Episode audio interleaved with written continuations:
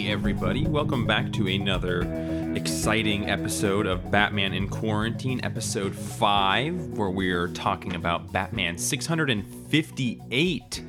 It's a new week here at Batman in Quarantine, so I know it was an awkward spot to end last week with only one lingering issue in this Batman run, but we did it that way, and here we are on Monday, and we get to finally close out the first arc of Batman in Sun, of course, by Grant Morrison. This issue art by Andy Kubert.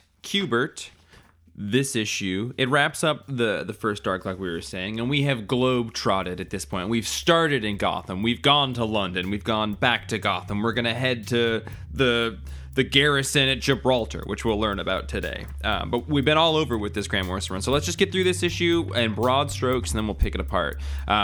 We start the issue with Bruce finding the beaten and battered body of Tim after everyone's favorite little brother Damian had his way with him. Then we have Bruce and Damian head off after making a quick pit stop to a place called Gibraltar to meet up with Talia al Ghul and have the final head off for what has been coming for these four issues. The issue is strong. I would say not quite hitting the highs of issue 1 or 3, but it sort of follows the routine of a sort of strong expositional issue followed by one that's got a lot of action and larger beats. I would say that because this series has been jumping all over the place, there are moments like that have been happening so far that can be a little bit hard to track, but I think that if you're willing to do a little bit extra work, it all does seem to fit together. The issue does start with Talia al Ghul using the bat serum that she has gotten from Kirk Langstrom to turn a bunch of her additional assassins into the crazy man-bat assassin. I guess at this point, you know, who is stopping with just an assassin? They've got to be able to turn into bats at this point. Bat ninja terrorism, it's on the rise. Everyone, we were worried about pandemics. What we really need to be worried about are giant, several 100-pound bat assassins.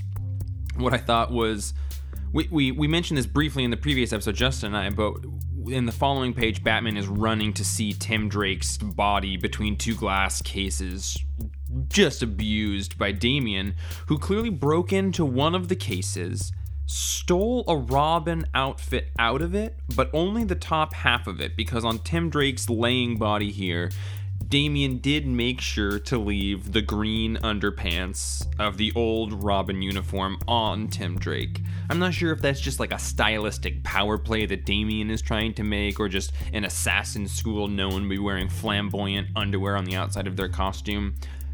There's some fun ways that we could look at that. We could also say that it's kind of a harsh way in which Damian is rejecting the more colorful, positive aspects of Robin and is actually just taking the tunic from the top that doesn't really leave as much colorful flamboyancy.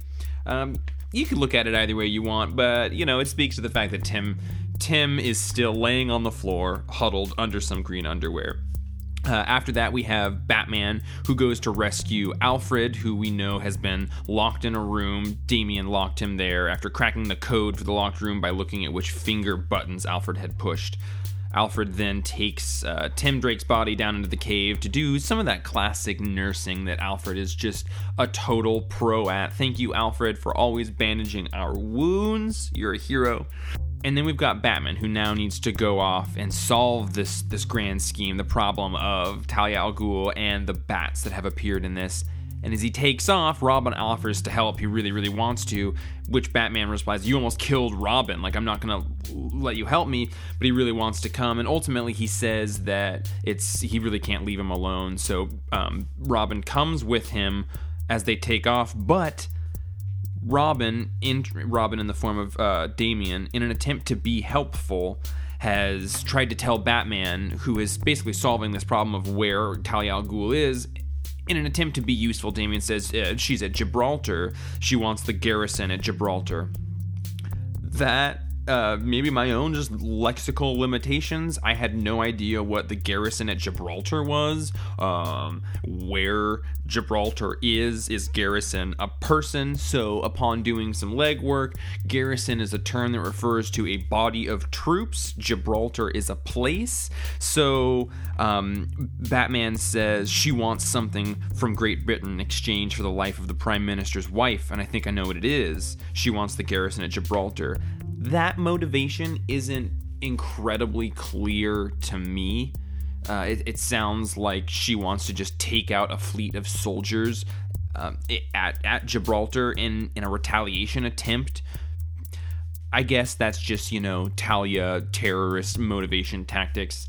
That's the kind of thing that I don't get super hung up on or worry too much about knowing about. Oftentimes I can just sort of let the political aspirations of a villain simmer in the back of my mind and focus on the character's immediate goals. That might be a shortcoming in my reading, but as Bruce and Damian head out in an specifically retro-looking Batmobile, so it's not the Batmobile that Damian uncovered in the previous episode that Batman has been working on. This is a more classic, big-finned, bat-on-the-hood Batmobile. I think highlighting the kind of Batman and Robin out on an adventure again moment that we're having right here. On their way to the garrison at Gibraltar, which just sort of rolls off the tongue at this point, they stop by Kirk Langstrom's house, whose wife is kind of yelling at him as he is mixing some concoction of chemicals, where he says he's working on his potions and his serums, and his wife is saying, like, your potions and serums have gotten us into this horrible mess. She's about to throw it out, and Batman says, sorry to interrupt, but don't throw that away yet. We need your help, Dr. Langstrom. We don't immediately see what happens there. Is that a cure to the Man-Bat serum? Is it just a serum so that Batman can use it? That's an instance of Morrison showing and not telling. Something happens there, and then we jump to, ultimately, a conversation Damian and Bruce are having from the grounds of Wayne Manor as a statue recedes and a light is expelled from beneath it. He says, brace yourself, Damian. What we realize is happening is that is the launch pad of a pretty dope bat rocket that Batman and Damian fly out of on their way overseas to Gibraltar. And what I really liked in this issue was the sequence that plays out right here, which is mostly a conversation between Batman and Damian. I think it's the heart of this issue. It starts off with Damian saying, you have a rocket. He says, I have a lot of stuff that nobody knows. And ultimately what they're going to be doing is your classic Batman halo jump, high altitude, low orbit ships where you can go up into the atmosphere and drop down. So they're going to fly up real high and drop down on where Talia's goons are. But right before they do that, there is a moment that I like. It's Batman. He says, are you sure you can handle this? To which Damian whips out his patented which is, the Damian sound effect, and I love it. Where he claims that he made his first halo dive when he was this high, gesturing to his waist. I like that kind of spin on Batman's demeanor. Like, he's clearly working towards trying to find a way to have a relationship in any form with Damian. At first, he was trying to be friendly. That didn't work. Then, in the previous issue, he went pretty aggro on him and was going way of the master, sensei on him, and kind of shaming him. He does that a little bit here. He's like, sure, you can handle this. What I like is that Damian responds to that. He kind of sees Batman's demeanor as a challenge, and that seems to be Batman finding a way that he can talk to Damian without it being immediately batted back and without it being like an unhealthy shaming dynamic. It's not necessarily the most positive father-son communication, but it's an instance of, Batman is still finding a way to do that. And that's Morrison in a non-direct way saying that Batman is kind of trying to solve this puzzle of how to react with his son.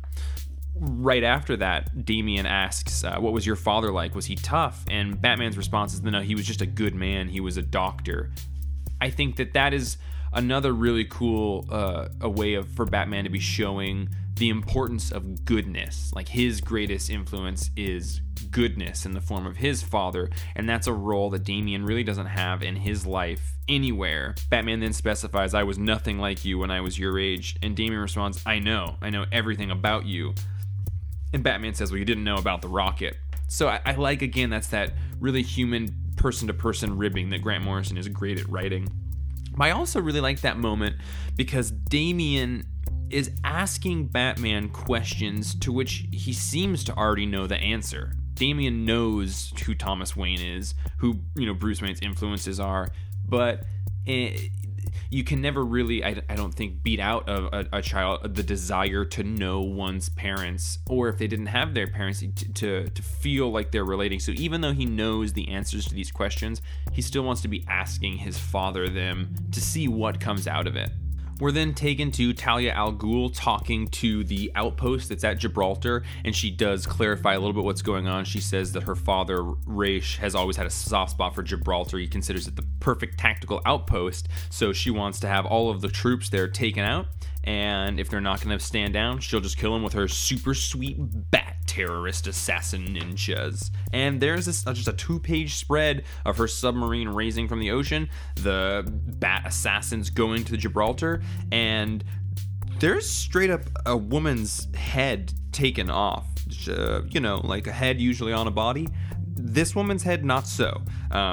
Seems a pretty ballsy move for DC to show a dismembered head being hacked off by a bat ninja, but I guess Andy Kubert's name or Morrison's name is big enough that they didn't question it too much. Batman and Robin, again, they show up on these boats. They start taking down all of these different bat ninjas. Batman is able to clarify to Talia al Ghul that Kirk Langstrom is now consulting with the British Army on anti-man-bat tactics as they speak. What we can infer from that is that Batman showed up at Kirk Langstrom's house and said, hey, you shouldn't get rid of that potion yet. Also, you know, now work with the government to stop this plan, giving him an opportunity to correct the wrong that he had done in giving this serum out. So that's another kind of classically Morrison instance at this point of not getting resolution to something that happened earlier in the issue, but then having the answer given to you. It can sometimes feel like you're just skating forward without as much information as you should have, but again, I've always really trusted Morrison. I don't know that I did when I was going through this the first time, but at this point in my life, when I don't immediately have an answer apparent to me, I trust it'll come up later. That's an instance of it happening here. And the motivation that we find that Talia al Ghul has is that she knew that Damian was going to give this information up to Bruce, or that Bruce would use his detective powers, because he's the beloved detective, to track down Talia as it was. And it wasn't that she wanted Damian to go and sabotage all of his plans. She wanted to have this moment where the three of them were brought back together and give Batman the opportunity to reform her. I think that's a really interesting and surprising bit to that relationship. Like, Talia and Ra's, or Ra's if you like, are definitely not villains in their head, and I guess that's great writing, is that no villain is ever a villain. They're the hero of their own story. And in here, she really wants the redemption of getting back together with Bruce and raising Damian together and to reform her. But in her own language, reformation wouldn't be being a good guy or a good lady or, you know, saving the world. She really wants to have an empire still, and she and Bruce would be ruling from this throne, and they would have the world's most dangerous and brilliant child at their side. Again, that's not a thing Batman wants, whether it's because he's not really emotionally stable enough to have a secure relationship, because he wouldn't know how to be a father, because she used the word ruling a lot, but obviously that proposition is something that Bruce bats down. He says that was a long time ago. He doesn't want to go back to that life. She predicted that. Batman freaks out. He says human lives are not games, and some missiles, presumably from the UK, you know, the people whose troops she was killing, they shoot a missile at the boat that they were on. And the last thing that we see is Damian in the reflection of the water yelling mother and diving at her in what we would assume is an attempt to save her. The boat explodes and there is no one found in the wreckage. We just see Batman looking at what is the tattered hood of Damian. His costume, his poorly designed costume. Okay, that's our run through of that issue. I think some interesting things to note about it is that that was a 4-issue arc, and this came out in 2006, and we're in 2020, and at this point in comics, it seems like there's really no issue arcs that are not written for a trade. So that means usually 5 to 6 issues at a time. Interesting, I would say that this is still in that early phase of getting towards writing for the trade, which is, you know, the industry standard at this point. 4 issues at a time, I think that's probably a good decision, because I still think there's a lot of people who have polarized feelings about Grant Morrison's run. It's an interesting end to this particular arc because it is leaving Batman with the uncertainty of, is Damian still alive? They really didn't get far into exploring that relationship. It seems like a status quo was in the early stages of being set up, and then the rug was sort of pulled out from under our feet, and now it's going to be like, what, Batman just going back to Gotham, thinking about that one time he had a son for a little bit. At the same time, I do think it's well plotted because it introduces a key element to what this run is going to be and then removes it and allows Batman to sort of gestate the idea or incubate what is going to be happening. I really like a writer who will do just that, sort of introduce a key thing and let it become status quo and then shift it. It makes it feel like you're not just caught up in the momentum of a story that's moving quickly and you're just sort of along for the ride. This gives it more of a... I like when there's that, you know, like that Twin Peaks feeling of an episode coming out and then a week comes out between the next one and you're online reading about it or questioning who's got theories on blogs. And this does that sort of thing. It allows the reader to wonder what's going to happen instead of having it immediately shown to you.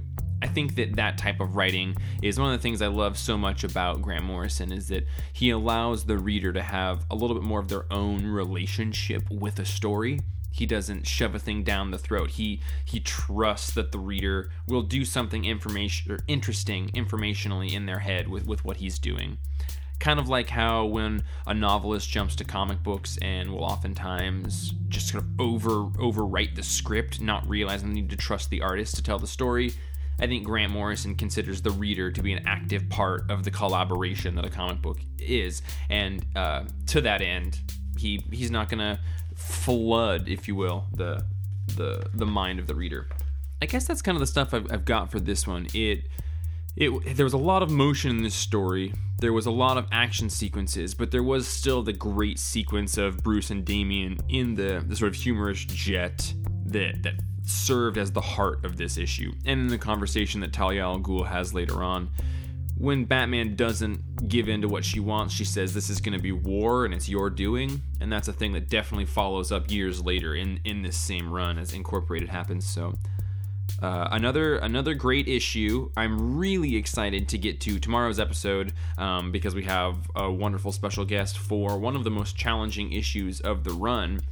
So I look forward to seeing you all there for that one. I want to thank everybody who's with us still at this point. I want to thank all of my regular guests, and I'm really excited for tomorrow's guest. And besides that, we'll see you tomorrow for the next episode of Batman in Quarantine. That'll be episode 6. That's issue 663. See you tomorrow, everybody. Thanks.